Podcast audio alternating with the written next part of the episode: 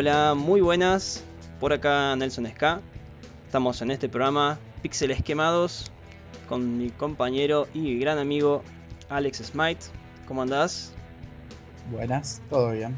¿Todo bien? ¿Todo tranquilo?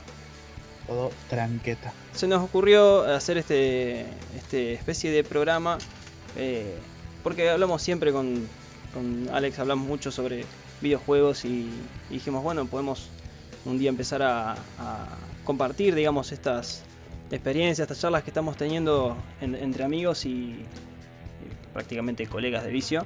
Eh, así que bueno, queremos, queremos compartir un poco con ustedes, ¿sí? Y contame, Alex, más o menos, contarle a la gente un poco cómo, de qué va a tratar este programa y bueno, un poco los temas que queremos abordar en, en- en los distintos capítulos. Muy bien, este sería un podcast que más o menos duraría unos 45 minutos. Se intenta, lo que salga va a ser otro tema.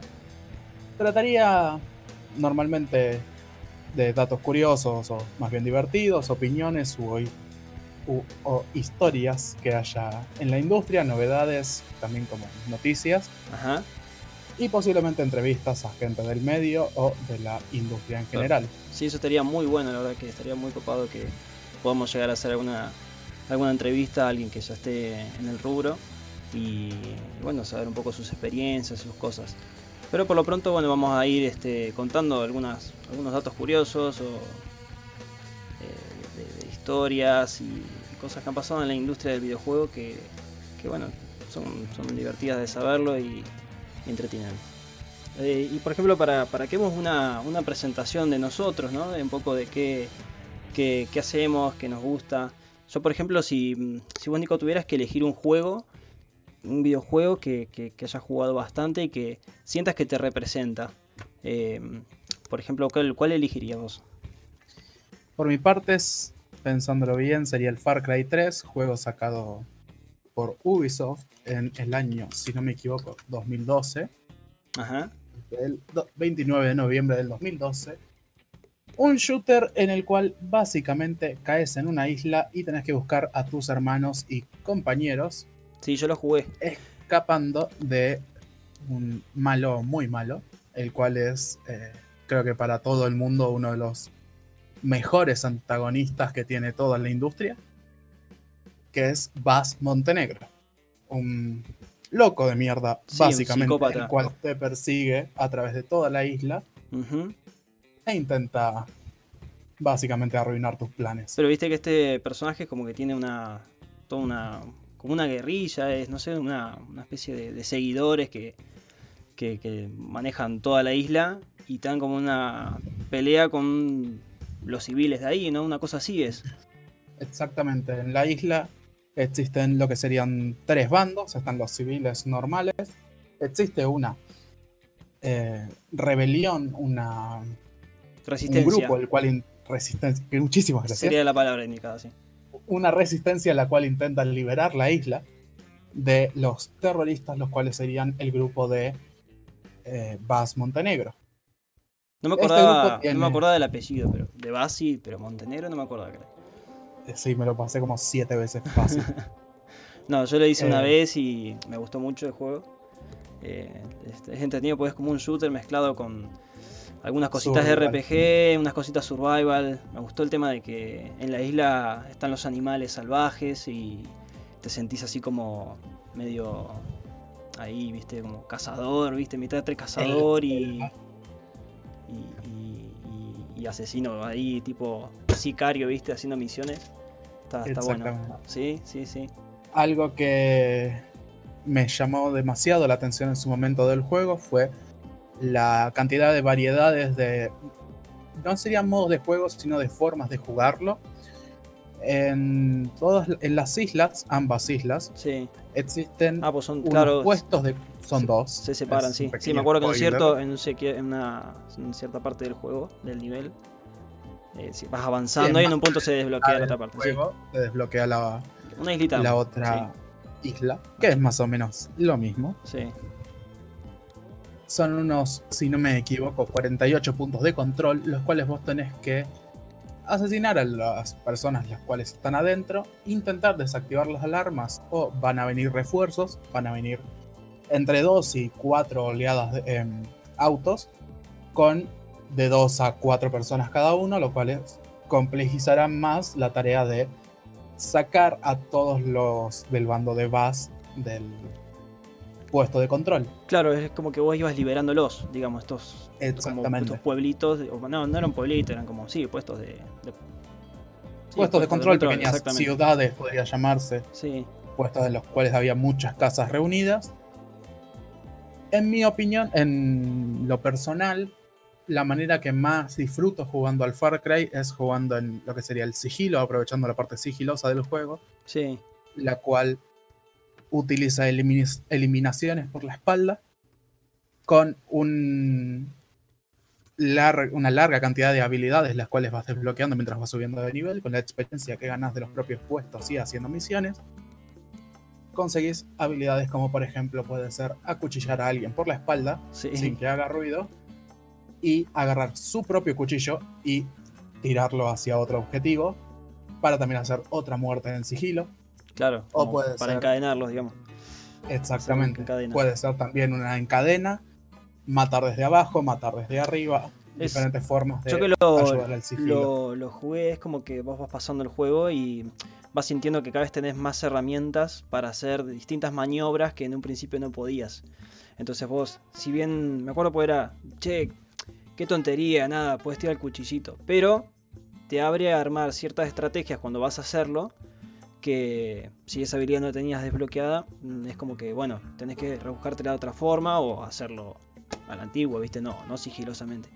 Eh, son como pequeñas habilidades que parecen medias inútiles por sí solas, pero cuando vas armando un buen conjunto de habilidades y, eh, bueno, te, te, abre un montón de herramientas, ¿no? Como para, para después ir haciendo más fácil o como más te gusta o como te parece más divertido o, la misión lo requiere, ¿no?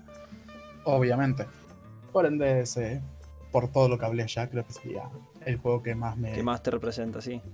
Exactamente. Muy bien, muy bien. Me gusta. Estoy, de acuerdo, igual que Far Cry también me, gustó mucho el juego. en mi caso, yo... Eh, a mí me representa mucho lo que es los juegos de estrategia.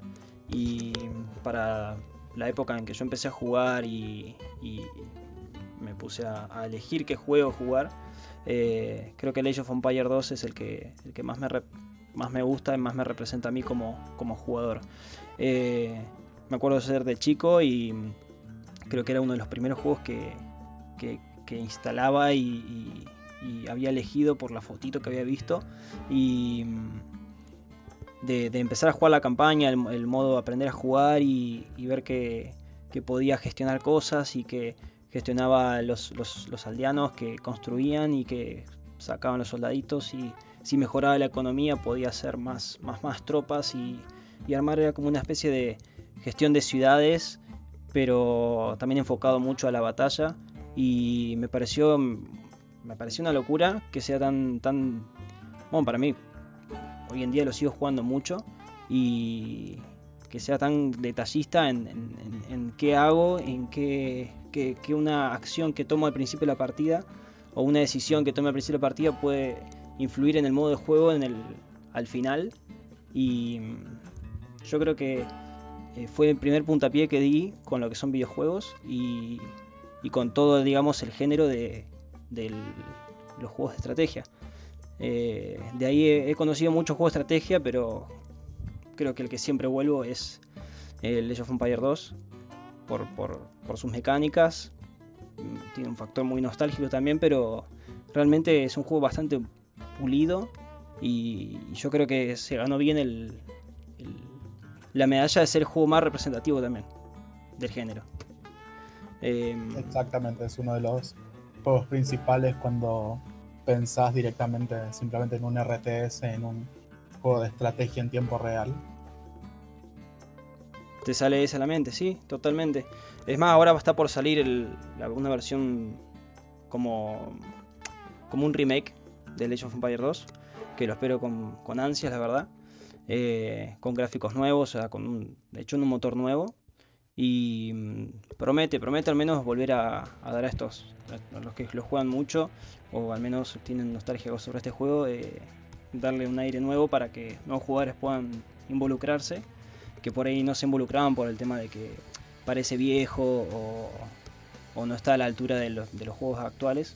Mismo que los juegos de estrategia hoy en día ya es como que han pasado un poquito, pero eh, tuvieron su época dorada. Eh, pero bueno, me gusta, me gusta que lo vuelvan a, que vuelvan a, a moverse y, y vuelvan a resurgir un poco. ¿sí? Pero creo que, que este No, juego así de, de que me representa a mí y que me hizo entrar en el en esto de, de- de- de- de los juegos y, y sentarme a planificar una, una batalla o, lo que sea es el, el Age of Empires 2, el juego que, que me senté realmente a, querer jugarlo y, a, y que me, me hizo meterme en todo esto. Sí. Algo muy parecido me pasó en su momento cuando entendí cómo. em- cuando empezaba a entender cómo funcionaba el sigilo de Far Cry 3, que tenías que sentarte a ver cómo estaban parados los guardias, para dónde se movían y desde dónde entrar, con qué armas, Claro, eh, entender cómo hacer tu camino sin que te vean. Es una de las cosas también que más me llamó la atención. sí, Y como que, estabas hablando de cambio de motor, me parece que podemos ir haciendo una pequeña transición hablando de motores gráficos sí, para ir a una de las noticias dentro de todo, uno de los nuevos lanzamientos que tiene la industria de los juegos, que es el juego Control de Remedy Sí. Studios. sí, sí, sí. Creadores del Quantum Break y del Alan Wake como sus juegos más conocidos y últimos juegos. Tiene un pequeño detalle que se diferencia de los demás juegos de, Ojo, de también de, Max Payne, ¿eh? son los que antiguamente habían hecho Payne Max Payne, también. que también yo creo Algo que me faltaba. de los shooters, eh, este en tercera persona, Max Payne, es un- una gloria ese juego. Eh, Si no me equivoco, de los primeros en meter el tiempo bala a los juegos. Sí, sí, uno eh, fue novedoso ese tema de que podías ralentizar el tiempo y veías todo como más lento y le daba a ciertas partes de acción que, que por ahí no podías controlar porque había muchos enemigos a la vez. Tocabas, me acuerdo, el shift y se, se ponía el tiempo bala, tenías una barrita que se gastaba bastante rápido eh, y, y podías, mientras saltabas así, hacías como una maniobra así media eh, de película de acción, tenías tiempo para, para reaccionar, estaba muy bueno. Pero, Creo que eso es lo que más te, te llevaba, te sentías en el medio de una película de Michael Bay, Sí, te, te hacía sentirte Dios. En realidad de Max Payne me gustó mucho el- el- la, el- la ambientación que tiene. Va, va avanzando el juego y es muy, muy psicótico. Y creo que la parte de la ambientación, y más ahora también se ve mucho en este juego Control. La ambientación es una de las cosas que más llaman la atención de este nuevo juego Control. Estás en lo que vendría a ser, en el comienzo por lo menos, en una central del FBI, también llamada FBC, si no me equivoco, en el juego. Sí, Y dejémoslo en que empiezan a pasar cosas. sí, es como en realidad que es, es como un FBI, pero que se, se dedica a cosas eh, paranormales. eh. Tengo entendido que ya el plot lo marcaba así. Es totalmente posible, no me estaría acordando ahora. Sí, sí, por eso es como, como una agencia que se encarga de cosas medias paranormales. Está bien, se, se da esa idea, es muy al principio, eh, así que vas, vas teniendo idea de qué pasa. ¿Y por qué empezamos a hablar de este juego? ¿Y qué tiene que ver con un motor? Una diferencia que tiene este juego con los demás que están habiendo en la actualidad por ahora es que este juego cuenta con la compañía de Nvidia para crear lo que vendría a ser los escenarios lumínicos y las sombras, también llamado el RTX, desde el principio. La mayoría de los juegos lo insertan fases ya desarrolladas, en puntos medios o ya hasta finales del juego. Este juego en cambio lo tuvo bien desde el principio, aparte es un juego muy centrado en los efectos visuales. Sí, es muy, muy visual el juego, ondas, se va- pasa mucho por los ojos, eh, por, por los efectos que tiene y, y las, las es- los escenarios, mucho impacto visual, digamos. Em, para que nos demos una idea y la gente entienda bien qué es esto que estamos hablando del RTX, eh, es, un, es un sistema de iluminación para entornos 3D que, porque como es, brevemente, digamos, para que, para que se entienda antes en un videojuego, la luz era una fuente, de, una fuente de luz, poner una lámpara o el sol, ponerle, generaba y proyectaba una sombra que estaba simulada. Eh, sobre un cierto objeto. Ahí después se hicieron las luces dinámicas, donde objetos se mueven o, la luz se mueve, entonces generan sombras de distintas formas y tamaños y cosas. ¿Cuál es el problema? El tema son los reflejos. Creo que el RTX eh, es un sistema, un algoritmo, digamos, que manejaría la placa de video, que se le da muy bien, eh, sobre el, tema de los reflejos. Tantos reflejos de la luz sobre los objetos, ¿sí?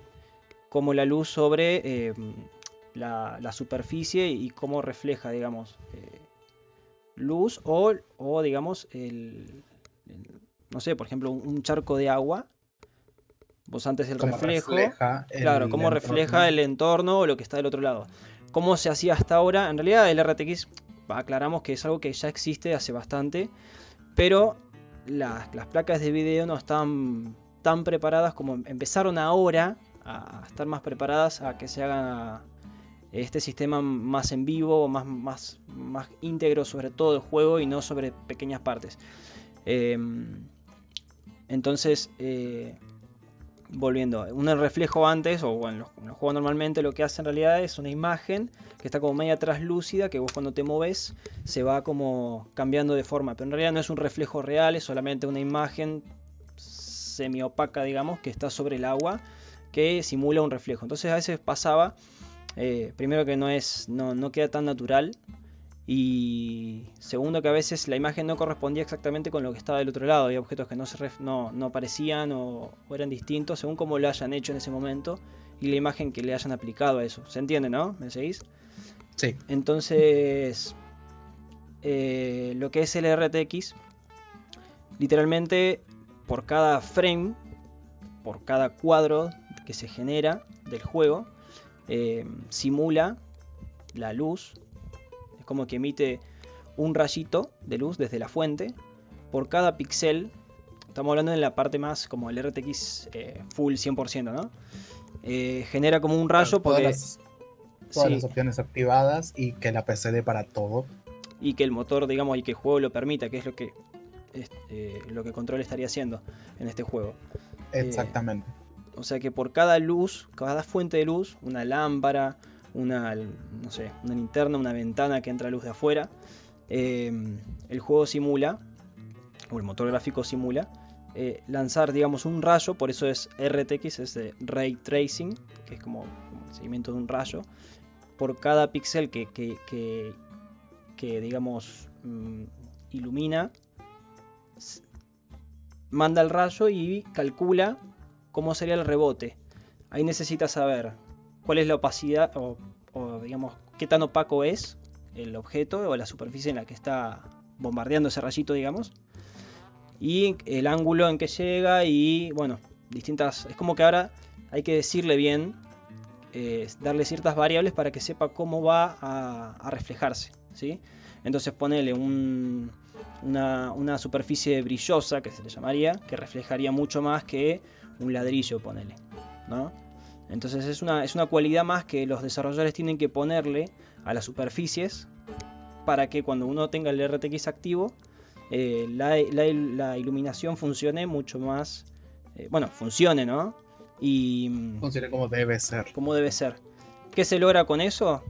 Se logra que las iluminaciones sean mucho más eh, realistas, que mm, funcione mejor lo que es la iluminación indirecta, porque hasta ahora vos, por ejemplo, tenías una, iluminación eh, sobre un objeto de un cierto lado y del otro lado en realidad no debería salir, salía todo oscuro, pero claro, los, los, los, que desarrollaban el juego le ponían ciertas variables para que también haya una iluminación del otro lado, simulando una iluminación indirecta.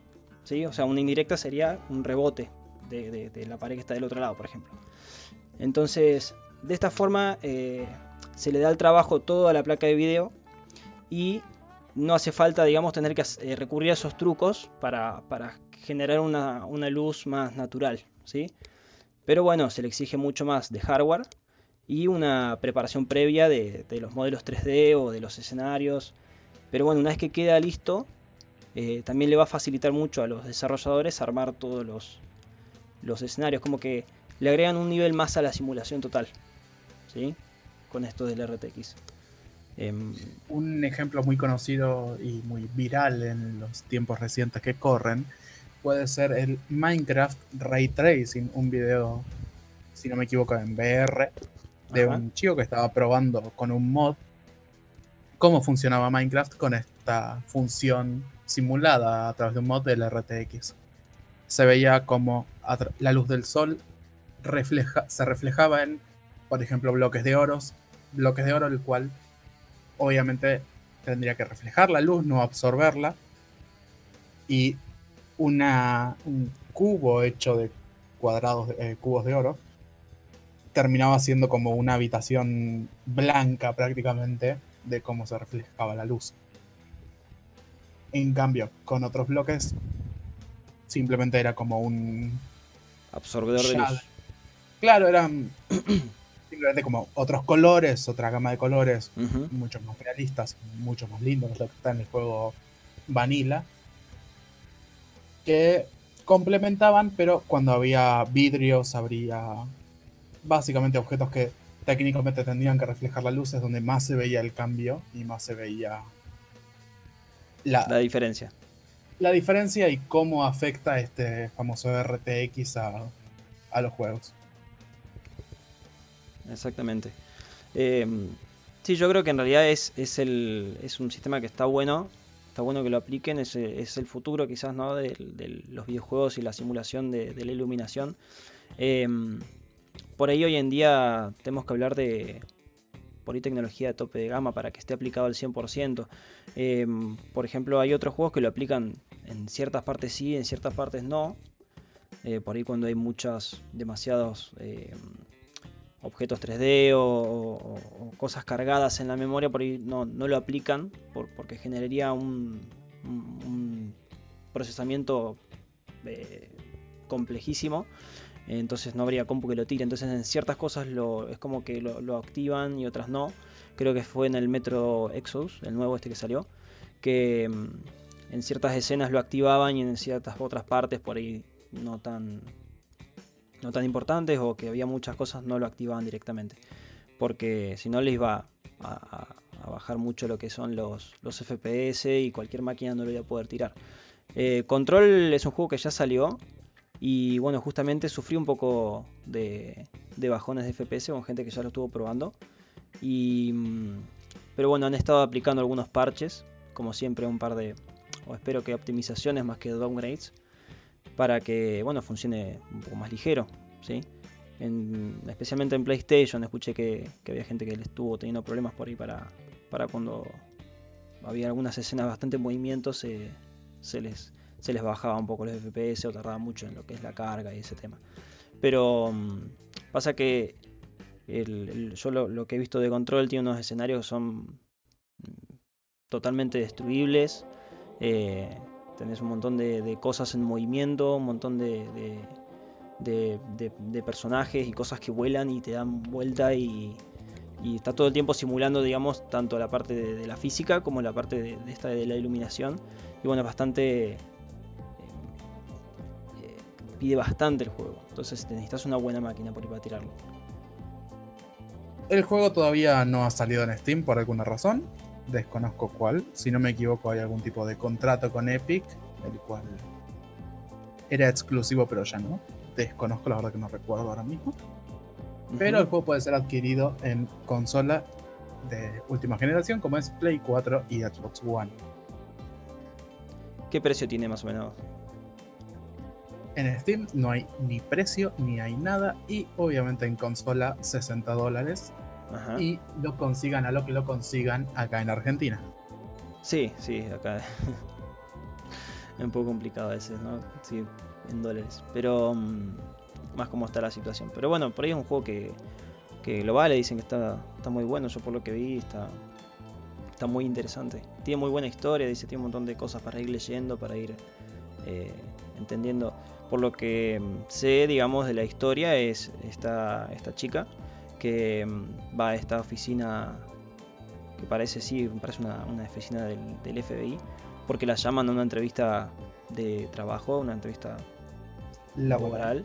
Y mm, bueno, primero entra, no ve nadie, sigue pasando, empieza a ver cosas raras, pero mm, nada, más que nada que no hay nadie.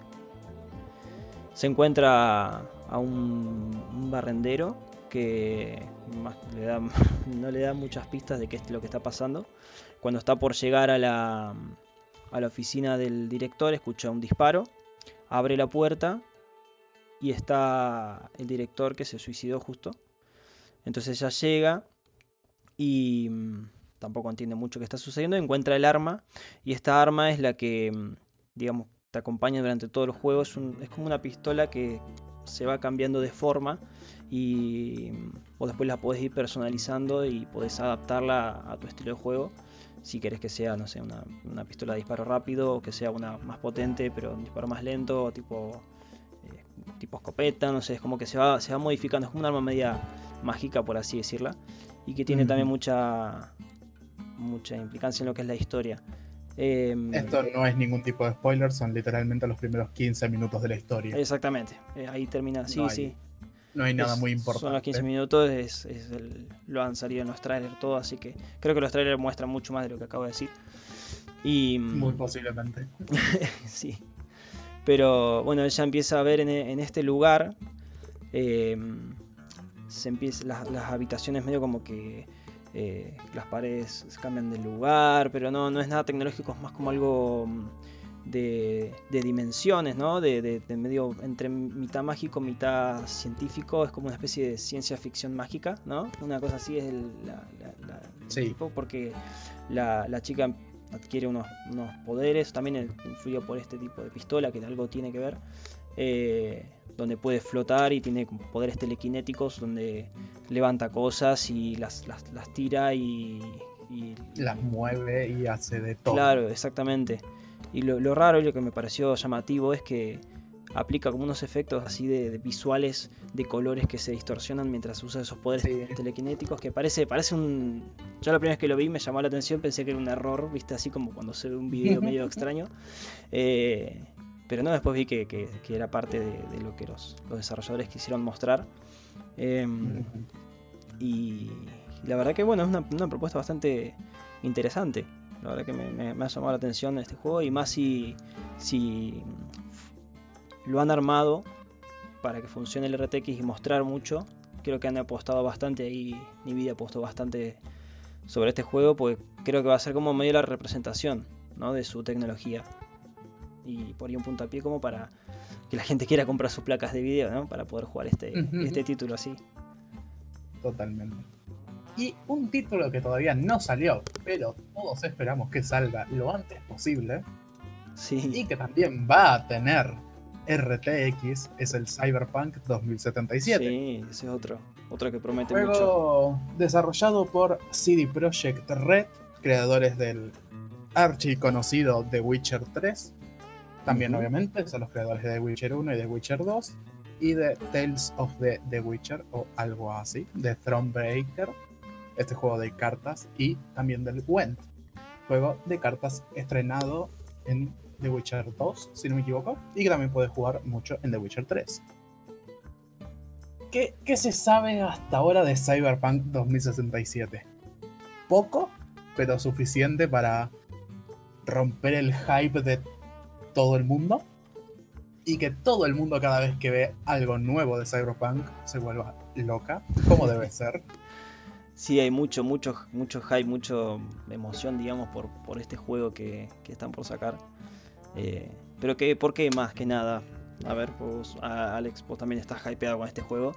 ¿Qué, ¿qué es lo que esperás y por qué, por qué sentís que, va a ser un título interesante para ver? Este juego para mí va a romper eh, muchas barreras eh, en cuanto a lo visual en parte. Traer un estilo cyberpunk muy renovado al promedio de todo lo que es, vendría hasta la actualidad. También a nivel historia tenés muchos tipos de historia. Tenés muchas decisiones, cada la mayoría de las decisiones, mejor dicho, cuentan para la historia y en, la último, en el último gameplay de 15 minutos que se vio hace no demasiados días, a la fecha de hoy que estamos a 5 de septiembre de 2019, por si acaso. Sí, está bien. Se vio, en, se, se vio en el gameplay que mostraron la creación de personajes. en esta creación de personajes podés tomar tres bandos, por así decirlo, tres razas, podría llamarse, que cambian un poco a tu personaje, pero lo más interesante lo que más llamó la atención a todo el mundo es que cada raza puede obtener distintos diálogos en depende de qué conversaciones, pudiendo cambiar la historia y haciéndola mucho más personalizada a lo que es tu personaje principal. O sea, me estás diciendo que la decisión de la creación del personaje va a influir en la historia que vas a jugar durante todo el juego. Exactamente. O sea que puedes rejugarlo, no sé qué tanto impacto tendrá, pero puedes llegar a decir, a ver, lo voy a rejugar con esta otra eh, raza, digamos, para para ver cómo, cómo se puede desenvolver en, todas estas situaciones que pasó el personaje con él. Sí. Un ejemplo de algo parecido a esto puede ser el de Scrolls, donde la raza toma más lo que vendrían a ser las estadísticas, más que nada en el Elder Scrolls 5 de Skyrim. Pero en Cyberpunk 2077 tenés muchas formas de jugarlos por esto también me trae mucha atención. Se puede linkear mucho, se puede enlazar mucho con qué cosas me atraían del Far Cry 3, que es que deja a cada persona jugarlo como esa persona quiera. Está bien, te Cyberpunk está totalmente confirmado, para que te des una idea, que se puede terminar el juego sin matar a nadie. Ajá. Puede hacer la ruta pacifista, digamos que se le llama. Exactamente. Mira, Aparte, este juego trae muchas caras conocidas de gente muy importante y siendo una de las principales, el gran y querido y amado y deseado por todo, por, mujeres y hombres. Totalmente, y todo lo que venga, el gran Keanu Reeves. Sí, sí, sí. Actor, que creo que no hace falta ni decir quién es, actor de películas como Matrix, básicamente. Sí, el, el de Matrix, digamos el de Matrix, el de John Wick, el de Fortnite, no por favor, pero bueno. Pero también se lo conoce así, la, gente joven lo conoce así, lamentablemente. Exactamente. Este juego, para mí, va a ser el mejor juego del año, como lo fue The Witcher 3 en su momento. Sí, The Witcher 3 eh, juntó unas muy, muy buenas críticas. muy buenas críticas. De las críticas, de, las críticas de bueno, de los críticos y de la gente también, de la mm. gente en Steam, por ejemplo, lo tiene, lo tiene adorado, creo que es el segundo juego más mejor valorado. Exactamente, si no me equivoco está en el tercer puesto de juegos más valorados de Steam. Sí. Que eso no, no es algo que se consiga todos los días, para que te des una idea. Y está... Sí. con Portal y Terraria. Sí. Dos juegos muy amados por toda la comunidad de PC y la comunidad de Steam. por mucha gente. A diferencia. CD Projekt. Sí, sí, sí. CD Projekt Red tiene la cosa de eh, amar mucho a sus juegos, darles mucho background, se podría decir, muchas historias que no salen tan a la luz, que no están en primera plana, no, no te salen en pop-ups que te cuentan todo, ni en audios. Digamos que la historia la tenés que. La, podés, vos podés jugar el juego y la, tenés, la historia, pero podés profundizar mucho más si la buscas, digamos, ¿no? Si quieres buscarla. Exactamente. No te, no te la obliga a verla en una cinemática de 10 minutos, ni te, la, ni te la quiere meter a la fuerza en un texto obligatorio que tenés que leer o algo así, sino que lo podés. claro. Y media si es el señor Kojima. Bien, con su querido Metal Gear Solid. Uy, pero yo ese lo amo, así que. Ese se pasó un toque también. Sí, igual ojo, estoy hablando de los de, Metal Gear Solid. Sí. Primero. Hay que ver qué va a hacer con Death Stranding. Que a mí por lo menos no me está llamando tanto la atención. No, no, no, no. No sé. Parecía algo novedoso, pero me parece que se está quedando, no sé si. Es novedoso, pero, eh, pero para mí es como una pintura. Exactamente, es como que te diga una pintura. Exacto, es como una pintura de estas que son simplemente trazos de colores, que para el público normal no es nada, pero para los grandes críticos muestra el atardecer en Alemania.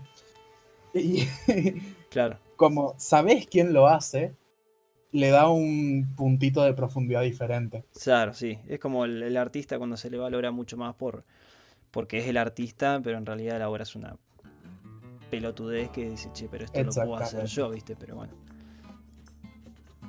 Para mí, Death Stranding no lo termino de entender, esa es la realidad. No termino de entender cuál es el argumento, pero creo que esa es. También es un poco lo que quieren, ¿no? Que no se sepa mucho. Bueno, claro, se está jugando medio, medio callado, a diferencia de Cyberpunk, que salió ahí a la luz y más o menos, ¿no? Van, van, van, van, tirando a poquito, pero nada, hicieron la E3 con, claro. con Keanu Reeves saliendo así de atrás de una, pantalla y... Una de las mejores presentaciones que ha tenido la E3 y una de las mayores fuentes de memes que han salido. Y sí, cosa a la cual agradezco, toda fuente de memes es bien recibida. Sí, totalmente acá el grupo. El grupo los recibe, recibe esas fuentes para crear sus propios memes. La verdad que es... El mismo día de la E3 ya se encontraron mínimo tres memes simplemente de la primera presentación de Keanu Reeves, nada más cuando sale, o sea, la salida, hablar un toque y presentar el juego.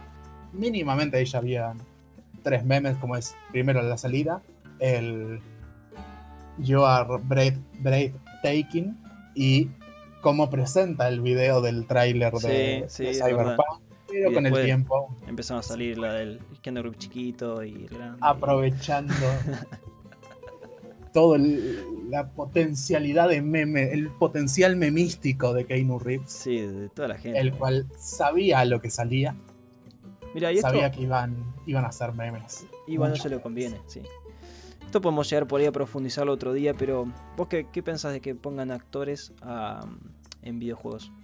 Actores reales. Muy cortito, esto lo después lo podemos, lo podemos porque esto es para ampliarlo. Para ampliarlo interesante, sí. Creo que una síntesis de lo que pienso es que está bien siempre y cuando el juego no dé vueltas a través del hecho de tener a ese actor. Exactamente. Ponele si. Que el juego no se centre en la existencia de ese actor y que todo, ese, todo el tiempo ese personaje, con ese actor tan bien pagado seguramente, esté todo el tiempo en pantalla sino que sea y que lo fuerce una historia normal. Sí. Exactamente. Que, esté, forzado a aparecer en la historia o que, esté forzado a que le pase algo o no le pase nada. Y... Sí, sí, exactamente. Yo creo lo mismo. Me parece, a mí me parece una muy buena eh, forma de, nada, también de acercar a un público que por ahí pensaba que los videojuegos son de otra cosa y qué sé yo. Y bueno, ver que también son una historia que cuentan, cuentan algo interesante, cuentan una, sí, una historia interesante. Exactamente. ¿Y qué me decías? Ah, me decías, te iba a decir de, mm, de lo de la creación del personaje. Eh, sí. Que es tu, personaje principal, vos también le vas, le vas dando las, habilidades, así es como, como lo que contabas al principio de Far Cry, por ejemplo, que vas pasando de nivel y, vas ganando sí, ya mostraron en el último tráiler, mostraron, en el último gameplay, mejor dicho, mostraron lo que es el árbol de habilidades y cómo funciona. Eh, tiene aproximadamente unas 50 skills. Lo veo un buen número. Por ahora, ¿no? Eh, Por ahí después va. Sí, lo que se hasta ahora, ¿no? Sí, capaz que sean esas, ¿no? Eh, me llamaron mucho la atención. Y bueno, también es que prácticamente este juego me tiene ciego y quiero probarlo lo antes posible. Entraste en el carrito, Muy fuerte desde que vi de que desde que vi quién era que lo hacía, yo ya estaba en el carrito. Hay que decirlo. Soy muy fan de lo que fue The Witcher, 3. Sí. The Witcher 3 que me está metiendo a leerme los libros, a las novelas, las casi 10 novelas que tiene The Witcher. Mira. Eh, probar, quiero también probar los otros juegos de The Witcher, los cuales he de decir que cada vez que hay ofertas en Steam los tienen a prácticamente nada. Tienen a 20 pesos el... Eh, sí, es como, una propina, digamos. Que, exactamente, de Witcher 1 y a 40 pesos de Witcher 2. Que son, no son ni 10 centavos de dólar, mira. No pensemos en eso, vamos a Es como que lo regalan, digamos, ¿no? Como si, ¿no? Exactamente. Lo regalan prácticamente, sí, sí, sí, sí, sí. Y son juegos que aunque no son lo mismo, no tenés que ir con expectativas de ver lo que de Witcher 3, porque no tienen nada que ver. The Witcher 1 tiene un control horrible y The Witcher 2 le falta, le falta potencia como para poder ser el The Witcher 3, pero ya apuntaban maneras de The Witcher 2 a lo que querían hacer.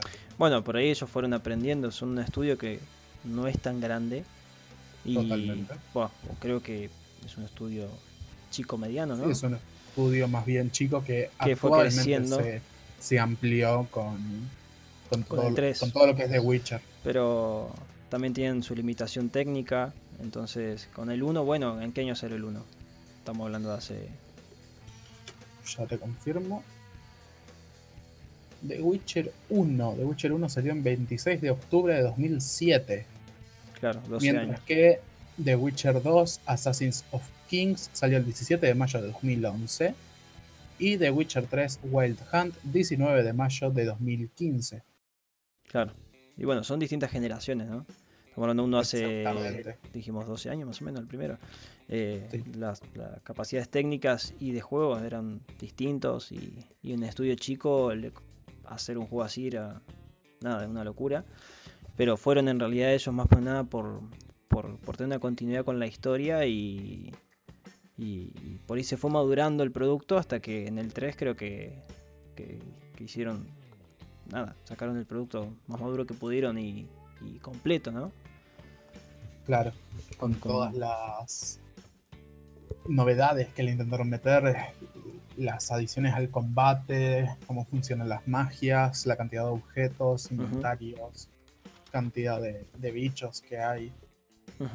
Es como la mayor obra que tiene CD Projekt Red. Y bueno, vos pensás que, que este Cyber- Cyberpunk, digamos, es otro paso más adelante que The Witcher 3, que el, que el estudio ha podido eh, irse por otro camino o, o explorar algo nuevo. Es más o menos lo mismo, pero visto con otra, con skins Cyberpunk, digamos, media futurista, media... Para mí, Porque este Y- para Cyberpunk es, es, es un shooter, es primera persona. sí, Es primera persona. eso ya es A una gran diferencia con The con Witcher, The Witcher, que lo ves en tercera. La sí. saga de tres juegos, la trilogía, era siempre en tercera persona. Bien. Este juego me parece que se mete mucho más en un concepto que por suerte se está entrando mucha gente de la industria, eh, muchos juegos nuevos, que es que tus decisiones tienen relevancia en el universo del juego. No a nivel como puede ser, por ejemplo, un Beyond Two Souls o un Detroit Become Human, en el que cada decisión es básicamente como una distinta ruta, Claro. sino más como puede ser matar personajes antes de que te, den- te den una misión, hace que esa misión no exista y que Claro. por ende otro personaje no vaya a encontrarse con él. Diferentes cosas que pueden matar por que pueden pasar, perdón, por matar antes a un personaje. Sí, sí, dejarlo fuera de la historia de una forma o, o hacer una cierta acción que haga que no, que no suceda lo que estaba previsto o no. A mí, mm, digamos, Cyberpunk, yo lo, lo estuve viendo todo. eh, lo primero que me vino a la mente fue la, la saga Deus Ex. Eh, primero por, por la estética que tiene y segundo porque creo que le saca, no digo que le saca, eh, tiene, tiene muchos mecánicas muy parecidas con lo que es el, el desarrollo de las habilidades. Está bien, a ver, porque Cyberpunk trata sobre como en un futuro donde personas le van van cambiando partes de su cuerpo medias robóticas o tienen accidentes o cosas y y a veces lo hacen- Implantes. hacen implantes pero eh, porque quieren, no porque le haga falta, ¿no? Claro, no son necesarios, sino que son para una creación de un supuesto superhumano, podría ser, en Exactamente. el cual cada uno se agrega lo que siente Lo que, necesita. Bueno, Deus Ex, la, la, yo el que jugué que fue el, el, el Humankind, sí, o algo así. Ujú. No, Human Revolution, perdón.